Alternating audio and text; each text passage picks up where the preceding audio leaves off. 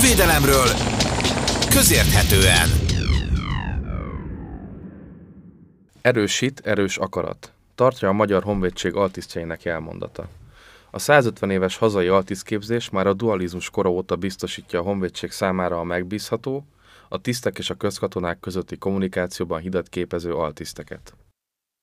Mi jellemezte az altisztképzést az osztrák-magyar monarchia idejében? Hogyan alakult ki intézményi és oktatási rendszere? Mitől vált legendásá és mintaintézményi a jutasra települő altisztképző? Hogyan alakult az altisztképzés története a második világháború után, és mi határozza meg napjaink képzési rendszerét, az acélkockát? Egy másfél évszázados utazásra hívjuk hallgatóinkat mai adásunkban. A múltból a jelenbe érkező utunk során Kollár László főtörzászlós, az Altiszti Akadémia kiképzője lesz a segítségünkre. Főtörzászlós úr, köszöntjük az adásban. Üdvözlöm a tisztelt hallgatóságot! Ez itt a Fokozott Hangatás, a Hat Történeti Intézet és Múzeum és a Honvédelem.hu podcastjának 12. adása. A mikrofonnál Faragó Fanni. És Ördög Kovács Márton, a hangmérnök Ferenc János és Karsai Mátyás. Rá is térnénk akkor az első kérdésünkre, mi szerint milyen intézkedéseknek köszönhetően vált rendszerezetté a hazai altisztképzés a dualizmus korában? A történelmi felvezetést egy picit korábbra teszem a dualizmus koránál. Ugye ha megnézzük a korabeli hadsereg szervezéseket, tehát azért megvoltak a bizonyos feladatkörök, amelyek beazonosítható altiszti feladatkörökként minősíthetők. Azonban a képzésükre, felkészítésükre nem igazából maradtak fent írásos dokumentumok. Több mint valószínű, hogy voltak felkészítések, hiszen a feladatköröket át kellett adni, meg kellett tanítani az újonnan belépőket. Tehát kicsit a másfél évszázadnál túlmutat az altiszkérdésnek a története, csak mint írásos formátumban nem találkoztunk.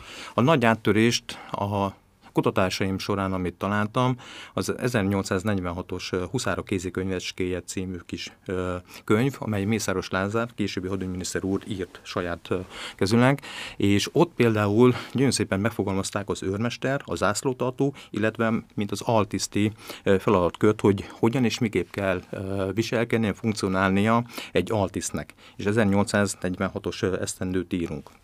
Az igazi áttörést igazából a kiegyezés korszaka váltotta meg, amikor egy önálló, saját magyar királyi tehát haderőt szeretett volna az akkori politikai és katonai vezetés is létrehozni. Ebben az időben már megfogalmazódtak a, a, a tisztképzés és a tisztképzésnek a, a létfontosságuk kérdései, és egy 1868-as újságcikk bejegyzését szeretném itt felidézni, amelyben már kitértek arra, hogy bizony a nem csak a, a katonai képzést, hanem a katonai előképzést is ö, meg kell erősíteni. Ahhoz, hogy erő, ütőképes, jól ö, képzett ö, katonákkal rendelkezzen az akkori hadsereg. És az egyik intézkedés, ez volt az úgynevezett népi tanítóknak a, a képzése. A népi tanítók kérdésében egy olyan célt tűzte ki, hogy olyan altiszteket, akik a rendszerben szolgáltak, felkészíteni a tanítói pályára. Ez a tanítói pályát azáltal tették előnyösebbé, és motiválva az altisztikat, hogy erre a pályára lépjenek, hogy 8 éves intervallumban kellett szerződést kötniük, viszont 8 év alatt mentesültek volna mindenféle hadi tehát legyen ez hadgyakorlat, csapatmozgás, és még a háborús időben történő behívás alól is. Az ő feladatuk az lett volna, hogy altiszként, tehát kiképzett, felkészített tanító altiszként a falvakban, városokban a felnövekvő nemzedékben már elültessék a katonai eszmét, a katonai szellemiséget. Ez egy kicsit visszacseng a mostani kadétképzés, honvédtáborok és ugye a honvédelmi nevelés témaköréhez. Tehát ott már például az altisztikar szerepét meghatároztak, és 1868-ról beszélünk. És a kiegyezés után ez a törekvés még erősebb lett. Ahhoz, hogy ez a népi tanítói kar elinduljon, illetve ezek a katonai nevelés a szellemiség eh, megfogalmazódjon a fiatalok körében, ahhoz viszont tényleg felkészített, kiképzett eh, altisztekre volt szükség. Minden csapattest, aki saját maga alkotta meg az a század, zászló vagy ezred is dandár iskoláját, ahol altisztképzéssel foglalkozott, az saját eh, elgondolásai, kisé saját szájíze szerint hajtotta végre a felkészítést, de nem volt egységes. Ezt látva és ész, észlelve 1871-ben már a képviselőház foglalkozott ez az Altis kérdése, ahol akkori Debrecen város képviselője, Holán Ernő, későbbi államtitkár úr egy képviselőházi ülésen szólalt fel, hogy már pedig len a altiszképzést kézbe kell venni. Nagy jelentőséget tulajdonítottak az altiszteknek. És bennük látták a magyar, az akkori megakuló honvédség gerincét és kiemelt szerepet szeretek volna. Tehát nagyon sok képviselőházi vita és megbeszélés vezetett addig, hogy 1872. április 21-én Olán Ernő hivatalosan is a Magyar Honvédség parancsnokának címzett kérvényében kérte, hogy hozzanak létre dandár altiszt iskolákat, amelyek utána meg is valósítottak. Tehát a 150 év ide kapcsolódik ehhez a, a felterjesztéshez, amelyet itt egy lapon el is hoztam, hogy beltartalmában mit is tartalmaz, és Igazából innen indult el a központosított, egységes elgondolás alapján történő altiszt képzés.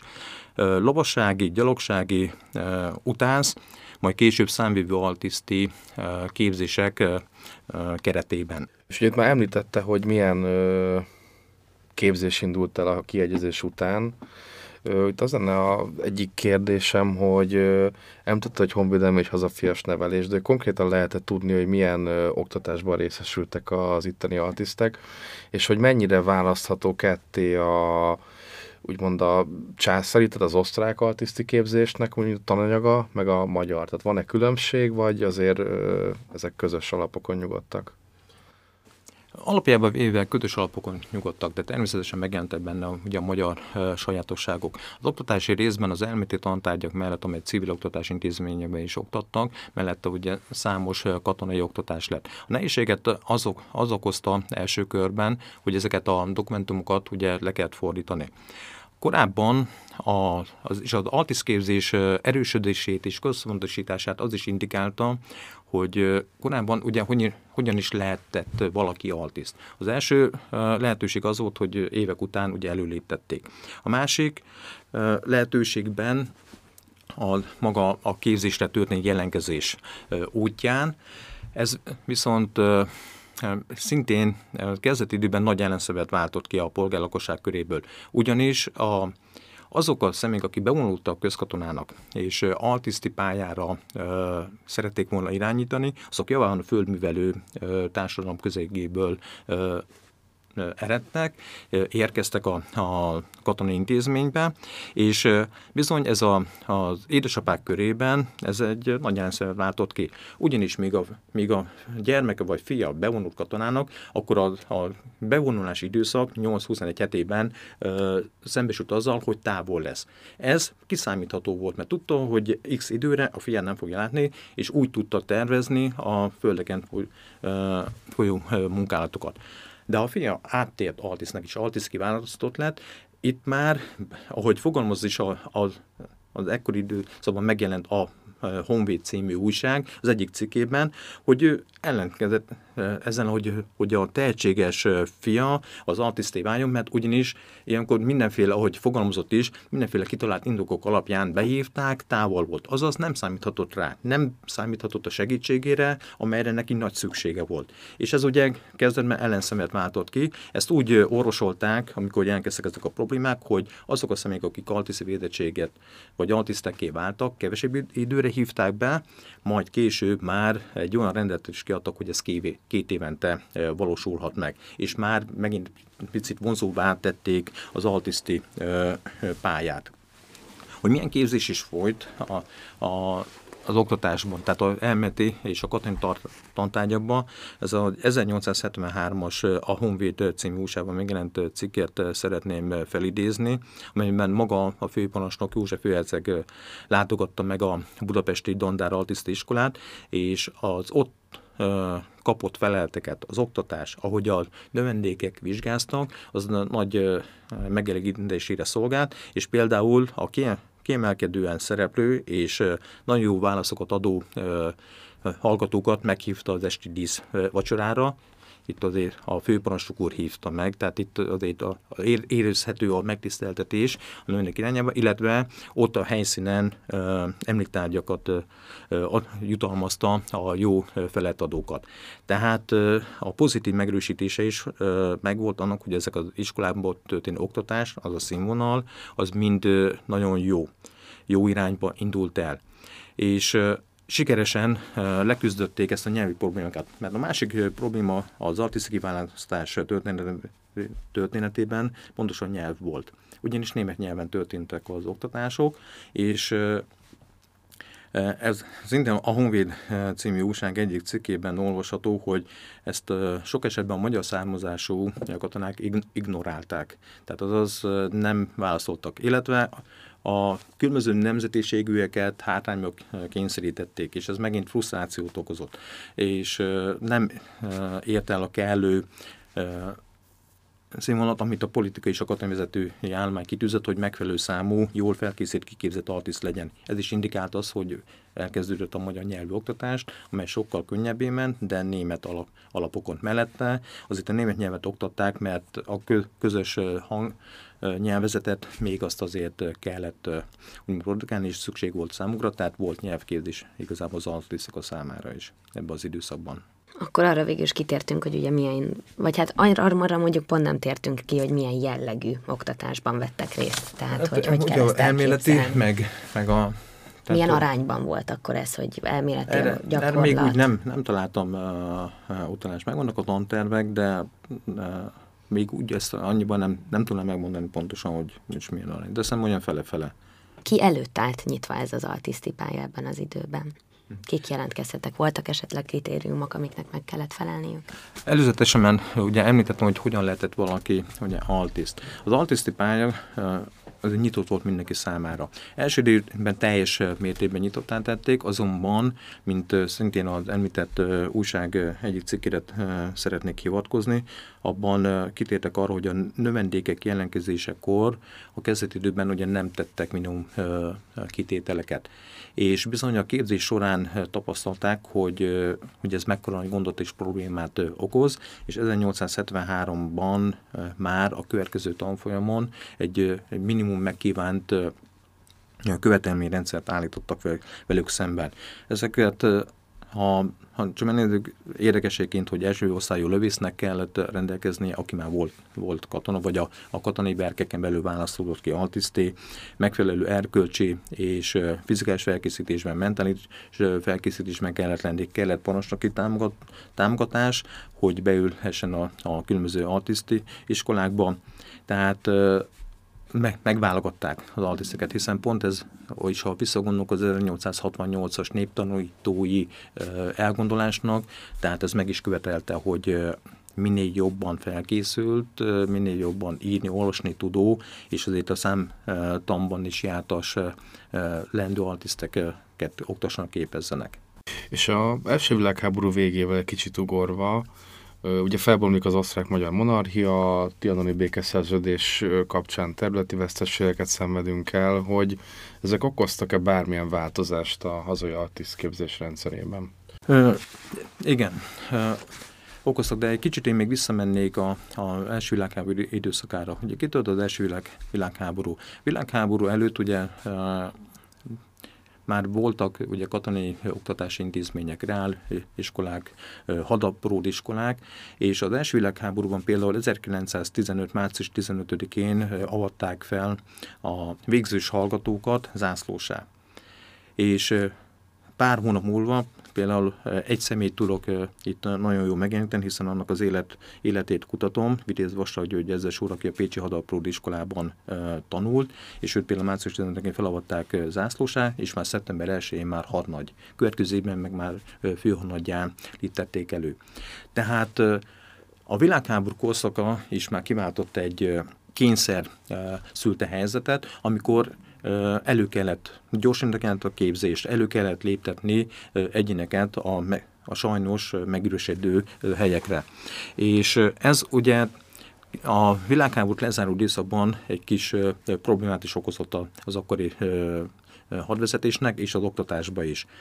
A 1920-as években fogalmazom meg újra, hogy, hogy igenis központosított, egységes elvek alapján létező alt, altiszképzést kell megvalósítani. Ugye a Ludwig Akadémia az elindult. Elindult az ottan folyó képzés, hat iskolákat ugyanúgy tovább fejlesztették, igaz rejtve, mert azért a, a, a történelme ismereteimből tudjuk, hogy nagyon nem lehetett hadsereget építeni, rejtett alakulatokként bújtattak el katonai intézményeket, egyéb más úgymond leleményes dolgokkal próbálták titkolni azt, amit nem láthatott a nagyvilág.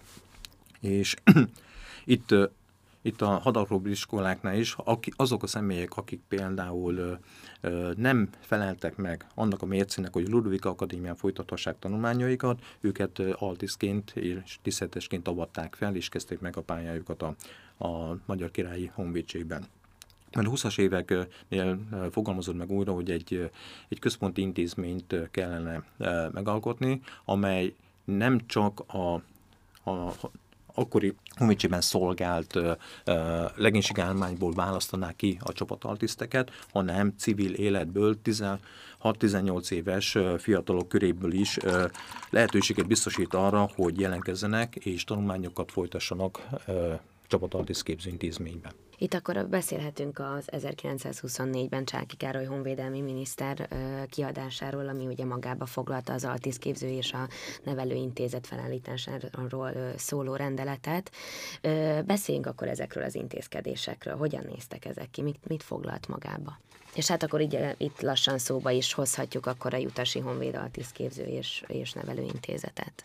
Igen, még mielőtt a jutas, jutasra uh, rátérnénk, uh, az első, első intézkedés igazából nem, nem jutas pusztán volt, hanem örkénytáborban uh, próbálták meg megal, megalapítani a csapatartiszképző iskolát, és az első felvételek, amelyeket az 1920 négyes honvédelmi közlönyben és az akkori új, uh, újságokban is olvasható pályázati felhívás útján, tehát meghirdették, és 154 uh, hallgató számára hirdettek uh, oktatási lehetőséget örkénytáborban. A felvi, felvételi uh, hirdetményben itt uh, olvasható igazából maga az intézetnek a jellege, rendeltetése és a célja, hogy uh, a kommunikációjukban akkori vezetésünknek, tehát pontosan benne volt, hogy megfelelően tájékoztassák a fiatalokat, ugyanis ők nem dönthettek. Tehát a jelentkezéshez kellett a szülői hozzájárulás, aki csapatatiszképző iskolában szeretett volna jelentkezni. Ez külön nyomtatványt is biztosítottak, és felvételi jelentkezés laphoz ez kellett. Az orvosi fizikai alkalmasság mellett, tehát egy erős orvosi és fizikai szűrésen is átestek a, a jelöltek. Az intézet jellege igazából egy négy év folyamú és teljes ellátás biztosító altisztiskolát alkottak, amelynek rendeltetés volt növendékek Magyar Királyi Honvédség csapat altisztjévé való kiképzése.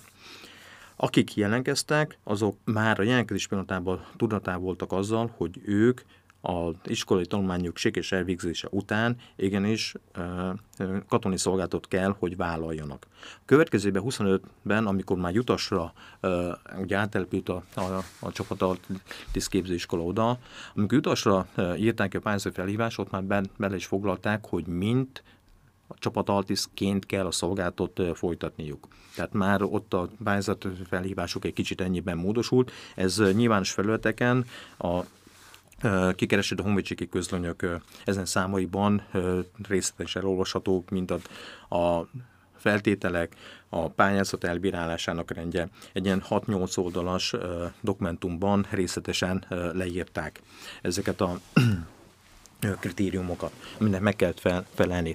Később, ahogy közelünk a világháború időszakához, már származási bizonyítványt is kellett biztosítani a felvételhez. Ugye visszamenőleg, hogy milyen családi háttérrel, hogyan rendelkezett, kik volt, tehát családfát kellett igazából benyújtani a, a kérvényhez a jelentkező részére. A Csapatartiszt képző iskoláknak a, a tancélja igazából a katonai szolgált terén gyakorlat és elméleti kiképzés volt. Tehát vegyesen gyakorlati és, és elméleti kiképzés. Az általános műveltség terén elméleti kiképzés révén biztos alapot kellett teremteni ahhoz, hogy, hogy magabiztos egyéneké váljanak. A, a fel, elméleti és gyakorlati felkészültségük már arra is irányult, hogy ha ők ki fognak majd válni a Magyar állományából, akkor ők hogyan tudnak a kormányzati szervezetnél, vagy kormány tisztviselőként hogyan tudnak tovább funkcionálni. Ez probléma volt már a világháború megelőző időszakban is, hogy a, a kiöregedett, a sok gyakorlati tapasztalattal és szolgáltében rendelkező altisztekkel mi legyen, mi történjen. És ekkor fogalmazom meg bennük, hogy valamilyen állami hivataloknál, szervezeteknél hogyan és miképp lehet őket tovább alkalmazni, és tehát igazából ez az élethosszig tartó pályakép, amiről napján is beszélünk, már akkor is ugye felismerhető volt az intézkedésekben. Tehát ezért is tulajdonítottak nagy jelentőséget annak, hogy az elméleti tudása az altiszteknek minél magasabb legyen. Havi rendszerességgel jelentek meg ezek az altiszti folyóiratok.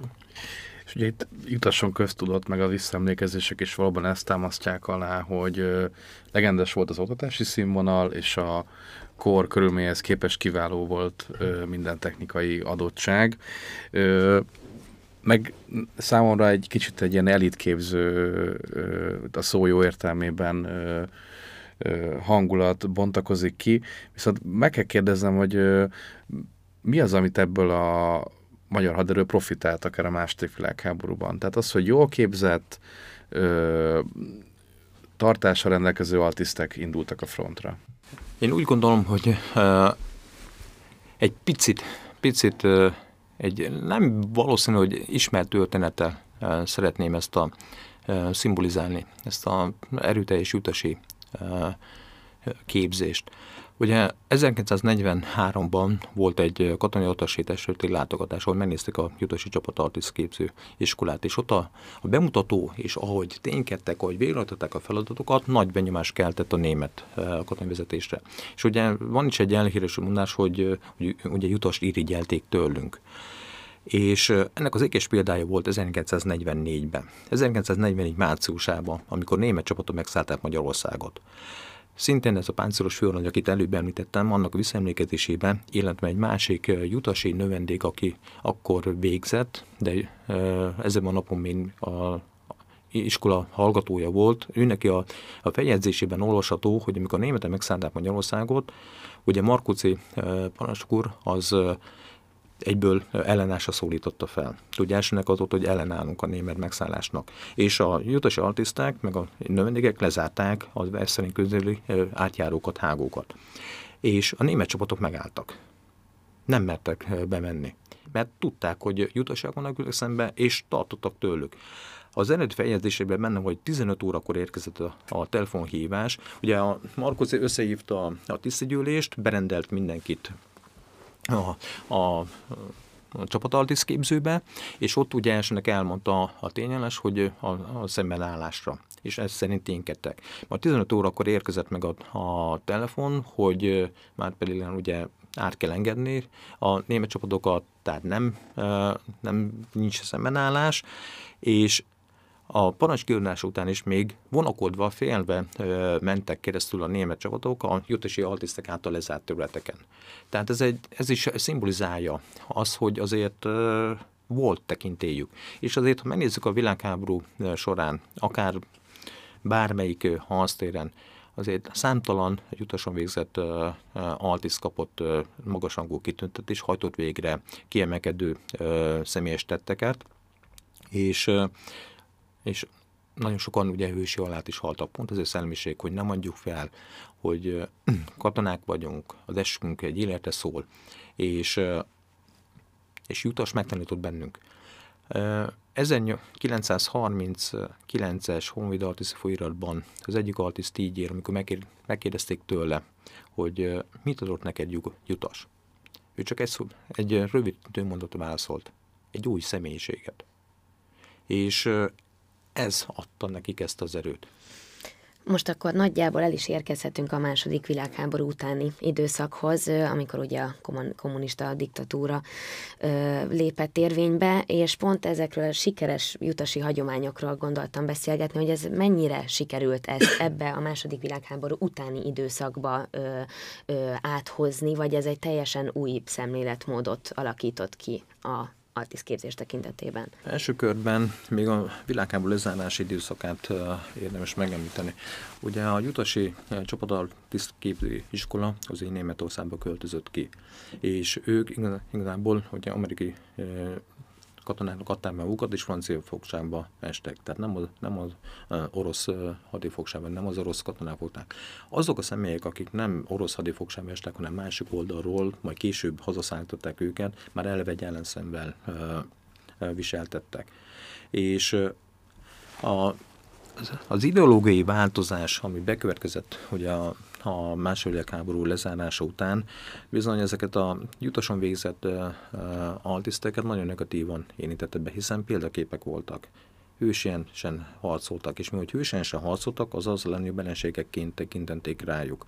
Azonban, amikor elkezdtük újraépíteni a, a magyar honvédséget, világháború után, azért rájöttek, hogy bizony-bizony az a tudás, ami bennük volt, arra szükség van és ezt a, ezt a tudást nem szabad veszni, hagyni. Elsődlegesen megvetették megvetették a korabeli hortista képzésben részesített tiszteket, illetve altiszteket. Majd ez a szemlélet pont a rátermettségük, a a tudásuk, a, a tapasztalatuk miatt kezdett egy picit megváltozni. Természetesen nagy listázások árán, nagy ellenőrzések, politikai meggyőzés és politikai elkötelezettség után kaphattak, ha nem is a korábbi viselendfogzon megfelelő, de, de legalább a altiszti, illetve akkor már tiszteletesként hívjuk őket, tiszteletesi rendfogozatokat. Az 50-es évek elején vissza-vissza csengett egy, egy gondolat, amely az első világháború megelőző időszakban az artisztika arról kialakult. Azaz egy képviselőtestületi késő képviselőház belé ülésen egy hasonlattal élt a, egy képviselő, hogy ad akkor magyar hadsereget, hogy szeretné szimbolizálni, akkor az emberi testhez e, viszonyította. És ezen belül az altisztikart az idegpálya útjával. Azaz az altisztikar funkciója az akkori hadseregben, pont ez az idegszálnak, az ez a közvetítő funkcióban vették. És mint hogy írta is a visszaemlékezésében, az egészséges idegzet biztosítja a testre, test életre való működését. A beteg ideg idegzet betegé teszi az egészséges te- testet is. Ezért kiemelt hangsúly kell fektetni az arra, hiszen ők töltik be az emberi testemen ezt az idegrendszer működését. Ha ez a rendszer beteg, akkor valószínűleg a, a hadsereg szervezete is, mint az emberi test is betegé válhat.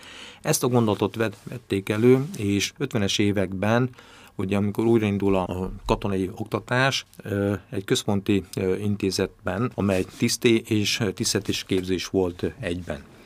És az új politikai szemléletnek megfelelő képzésben részesítették ugye a, a lendő tiszteleteseket, de azonban megnézzük ezt a képzést, megnézzük az oktatási tananyagokat, megnézzük a katonai eskü szövegét, és ha kivesszük a korszakra vonatkozó ideológiai szavakat, kivesszük a hortikorszakban a hortikorszakot jellemző szavakat, hogy a monarchiakori esküszövegét és szabályozókat, kivesszük belőle azokat, ami a monarchia korra jellemző szavakat, ugyanazt találjuk.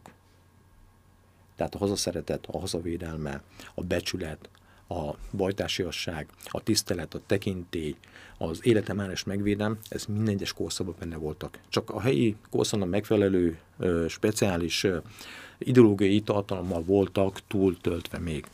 Tehát igazából az akkori tiszteleteskedés persze Marx és a Leninista, meg a dolgozó nép érdekében végzett kiemelkedő munka, a helytállás, tehát mind-mind igazából ugyanazokra az alapokra épültek. Majd a tiszteletes képzés a 60-as évek után, 70-es évek elején egy újabb porondra lépett. Azaz ö, megalkották az úgynevezett katonai kollégiumokat.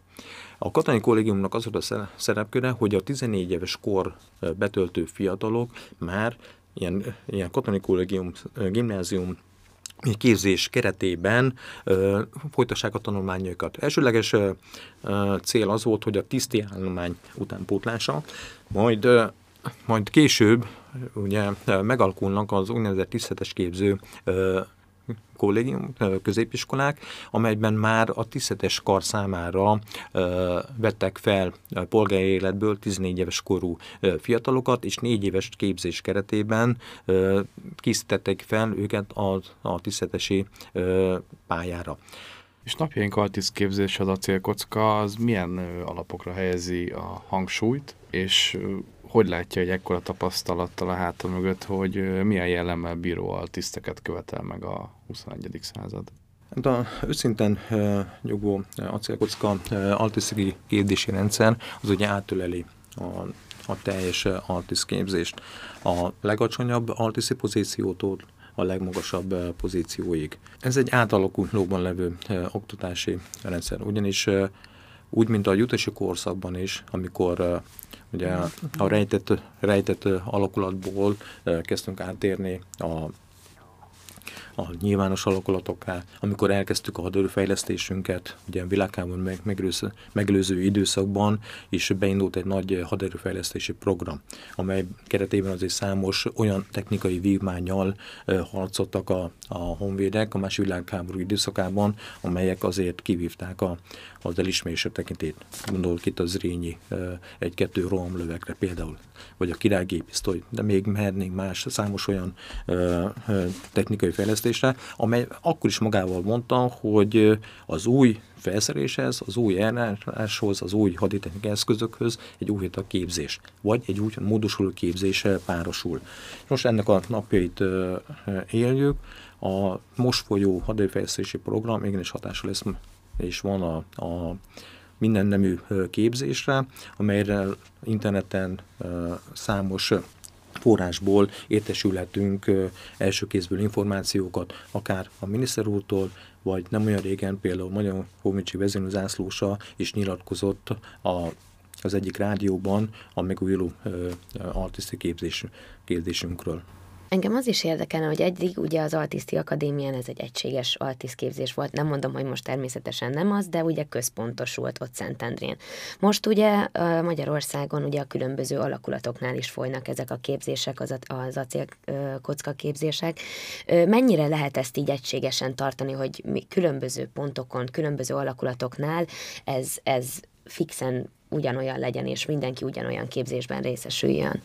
Ez a, egyszerűen csak a tananyagnak a kérdése.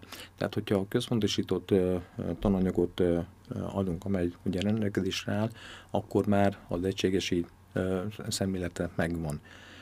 A helyi, helyi sajátosságokat viszont mindenki bele is kell, és szeretjük is belecsempészni.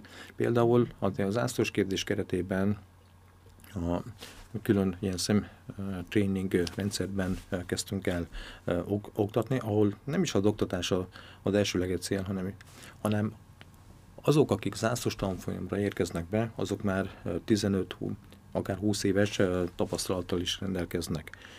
Tehát az ismeret, a tudás bennük van hanem így a csoportos beszélgetések során ezt a tudást ismertet felhozni. És akkor rávilágítom, hogy hopp, igen, ezt én alkalmaztam, ez ide kapcsolható be. Igaz, hogy nem tudtam, hogy ez mondjuk melyik modell, vagy melyik elmélethez tartozik, de itt rá tudnak úgymond szembesülnek azzal, hogy ismerték megvannak. Nekünk az a szerepünk, hogy moderáljuk ezeket a beszélgetéseket, és igazából egymásról tanuljanak.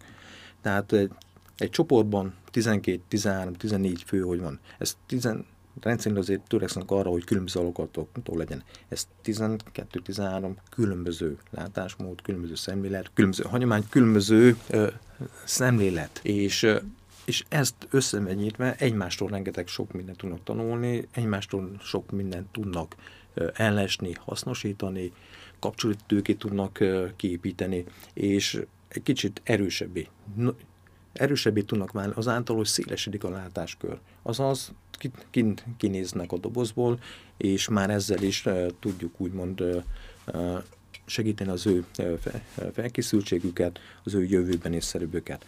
Az, hogy az altiszkédés hogyan fog majd megváltozni, erről most folynak ugye kidolgozni munkák, ezeknek a részleteit még annyira nem ismertek, illetve majd amikor ez hivatosá válik, akkor úgyis mond, fel fogják tárni a közvélemény előtt, kíváncsian várjuk hogy milyen, milyen új szemlélet, hogyan fog megváltozni, miben fog megváltozni. De ha visszagondolunk a történelmünkre, azért itt most négy különböző korszakot elmintettük fel. Monarchia korszakban, ott is haderőreform volt, ott is szemléletváltás volt. Horti korszak, ott is ö, hasonló. A, a világháború meg ö, utáni időszak szintén is napjainkban is. Tehát igazából megnézzük, az elmúlt egy évszázadunk, vagy másik évszázadunk során négy markáns pont tapasztalatom van mögöttünk.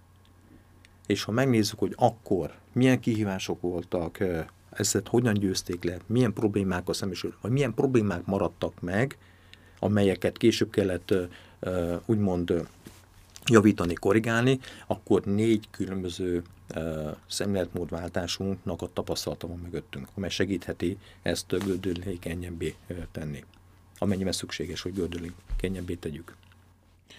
Van egy mondás, ami szerint aki egyszer katona volt az élete végéig, az marad, hogy Fötőzászlós úr tapasztalatai szerint mennyire tervezhető és kiszámítható napjainkban a katonai életpálya, vagy mennyire lehet vonzó akár az altiszti pálya? Ez csak hozzáállás kérdése. Erősít, erős akarat. Tehát ez a mondat, ez a motto, ez szerintem végig tud változni. Kihívások mindenütt vannak, civil életben is. Elvárások mindenütt vannak, civil életben is. Kötelezettségek, előírások mindenütt vannak. Akkor, ha máshol is ugyanezekkel szembesülök, akkor miért nem maradjak itt? Tehát az élethosszú tartó pálya, az, ahogy említettem, tehát nincs 34 éve ben vagyok a, a Magyarország állományában, tehát lehetőségek tárház, széles tárházát tudja biztosítani számunkra. Én is tatottságomat, nyelvi végzettségemtől kezdve nagyon sok mindent ugye Honvédség berkein belül ö, szereztem meg, és hasznosítom is, és ö, adom a jövő nemzedékének át. Tehát, ö, tehát aki jelentkezik, és a Honvéd Artist képzés keretében, de akár a tisztképzés keretében szeretne tanulni, én úgy gondolom, hogy igen, ha megvan az elszántsága, elhivatottsága, megérti, és rövid időn belül be tudja táplálni saját értékrendjébe azokat az értékrendeket, amelyeket a katonai hivatás, az altiszti pálya, a katonai eskünk előír számunkra, sugalmaz, akkor életi végéig képes ez végig szolgálni. Csak erősítel, erős akarattal kell. Zárásként én még egyetlen egy dolgot szeretnék felvetni, pontosan az Altis képzés ugye másfél évszázadáról. Jól tudom, hogy akkor egy programsorozat is készülőben van. Igen, egy program sorozat szerzésében és kivitelésében vagyunk benne, amelynek majd az első állomása egy, egy kiállítás, ünnepélyes megnyitása, illetve ez a kiállítás majd uh, vándor fog majd átalakulni, és uh, meglátogatja a Magyar Honvédség uh, katonai alakulat, alakulatait, ahol be fogjuk mutatni ezt a négy korszaknak a, a jelentős momentumait, eseményeit, és rávilágítunk erre a erre, hogy büszkének kell lennünk, hogy, hogy azok a fiatalok, akik az acélkocka programba szeretnének artistként tanulni és artisteké válni, ők egy másfél évszázados történelmi hagyományokon alapuló oktatási egy képzés rendszernek lesznek majd a, a jövőbeni tagjai, amely megint egy, az én olvasatom egy erőteljes elkölcsi lökést tud adni. Tehát, hogy hol vagyok, miért vagyok, milyen lehetőségekkel tartunk, és milyen múltunk van. Ez, ez tápláló lehet számukra. Főleg, hogy rávilágítok arra, hogy lehet, hogy dédpapád esetleg első világháborúban nem altiszt volt, vagy nem harcolt, vagy nagypapád más világháborúban, nem esetleg hősi alatt volt, vagy mit tudsz róla. És akkor már felvilágosít, és hogyha szembesül azzal, ezzel a gondolattal, hogy hát nagypapám is benne volt, vagy nagypapám is végigharcolt, nagypapám is ebben oktatási intézményben tanult, ez megint egy erőteljes erkölcsi üzemanyagként tud szolgálni a jövő nemzedékének. És hát a programsorozat keretében azért ez a 2021-2022-es év egy ilyen számisztikai uh, kuriózum is az artist képzésben. Ugye másfél évszázadot említettük, de nem tudok elmenni a, a, a, az a gondolat mellett sem, hogy 1872. január 28-án volt az első Honvéd Altiszti bál, amelyről szintén a Honvéd című újságban olvastam.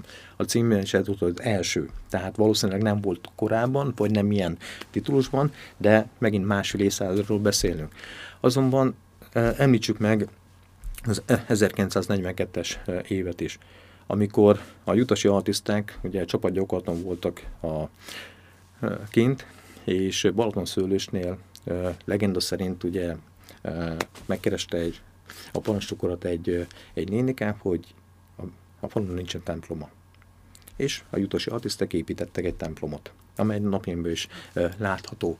Ennek 80 éve lesz a idejében, hogy ez a templom ugye felépítés és átadásra került, tehát megint egy kerek évfordulóhoz tudjuk ezt kötni. Ahova rendszerint a összeadóan vezető altiszti tanfolyam hallgatóit el is visszük, meglátogatjuk, koszorúzunk, majd onnan átmegyünk a Ramária forráshoz, amely szintén jutasi altisztekhez köthető kegyhelyé vált, és hát egy évvel később, ugyanebben a faluban, ez már kevésbé ismert történet, csak azért uh, említem itt meg, egy évvel később ugyanebben egy másik felekezetnek a templomát hoz nyújtottak segítséget a gyutasi altiszták, és uh, ott felújították, nem felépítették, hanem csak felújították, és a felújításra segítkeztek. Viszont az 1926-os év az megint egy kiemelt jelentőség az altiszkérdés történetünkben. Akkor az első jutasi altisztavatás, amely Veszprém városában a jutasi csapataltiszt képzőintézet falain kívül, azaz a Veszprémi kertben uh, került végrehajtásra. Ennek a jelentőségét adta még, hogy a Horti Miklós kórházúr és kedves felesége csapazászlót adományozott.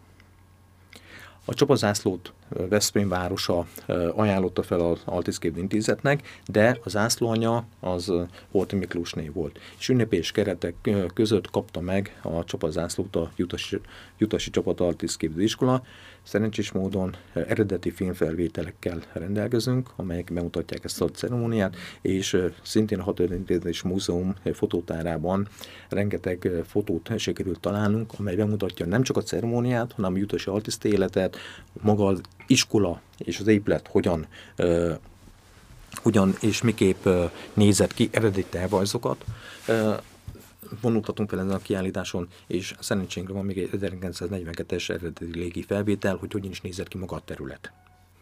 Tehát ez megint egy szám miszti, misztifika, hogy, hogy a 20, 21-es, 22-es évhez még mi köthető. Ezeket mind a kiállításon, illetve a programsorozat keretében majd bővebb ismereteket tudnak kapni, mert a második állásra lesz majd egy emlékfutás, nem tudom miért, de úgy megnéztem, hogy egyáltalán Szentenétől a Veszprémi levéltár, amely ugye a korabeli gyűjtési épület volt, hogy az hány kilométerre van. És útvonal, útvonal tervező, már nem tudom, melyik, de egy útvonal tervező 147 kilométert írt ki. Hát ma 150 év, másfél évszázad, 147, mi lenne, hogy hazafutnánk? És egy emlékfutás lesz, amely áprilisra tervezünk, és a, a jutasi vonalon, én csak úgy hívom, jutasi vonalon tervezünk egy ilyen váltófutás, ahol meghatározó idő távolságokban váltjuk majd a, a kollégák egymást, és így fogunk majd befutni a akadémia alakuló ter- terére. Részletben nem mennék bele, ez még szerzés alatt van, de ez a főbb alap elgondolás, és hát ha megnézzük ezt az útvonalat, ez a korabeli market vonal peremvidékén megy. Tehát megint más világháború, jutasi altisztek, helytállás, és szeretném megemlíteni a Gánt és Gánt környéket, Csákvár, Kápolnásnyék, hogy milyen hadmozdatok, milyen történelmi események folytak le, amely amely feltárásához majd egy, egy segítséget is fogunk majd kapni. Az, ezt a területet kutató, történelmi feldolgozó és történelmi hagyományait, temetőit ápoló, illetve a korabeli helyszíneket bejáró személy segítségével, és bizony benne majd egy személyes előadásával is. Az emlékfutás után te, lesz még majd egy történelmvetélkedő, amely Honvéd kadétprogramban részvevő iskolák között kerül majd meghirdetésre. Ez megint kidolgozás alatt van, tervek megvannak, az apróbb részletre, részleteket most dolgozzuk ki, hogy ez majd május hónapban lesz esedékes, illetve szeptember hónapban lesz majd egy, egy emlékkonferencia, amelyben neves előadók felkérdek, akik az artiszkédésben jelentős szerepet vállaltak, illetve szakemberek, szaktolósok, történészek meghívásával és előadásai keretében ez a második évszázad bemutatás fog majd kerülni egy ilyen konferencia ként. Ez az elképzelésünk erre az évre. Akkor bízunk benne, hogy a program sorozat eléri a célját, hiszen, mint ebből a beszélgetésből is kiderült, elengedhetetlen a, elengedhetetlen a múltunk és a történelmünk ismerete ahhoz, hogy a jelenkor kihívásainak is eleget tegyünk és megfeleljünk, illetve a jövőbeni kötelezettségeinknek is. Nagyon szépen köszönjük a beszélgetést. Én köszönöm szépen a meg, megtisztelő felkerés, és és örülök, hogy itt lehetem, és egy pár mondatot megoszthattam a hallgatósággal. A másfél évszázados hazai képzésről Kollár László főtörzsászlósnak köszönhetően átfogó képet kaphattunk. Örülünk, hogy velünk tartottatok. A Fokozott Hanghatás podcastjának adásait megtaláljátok a Spotify-on és más csatornákon is.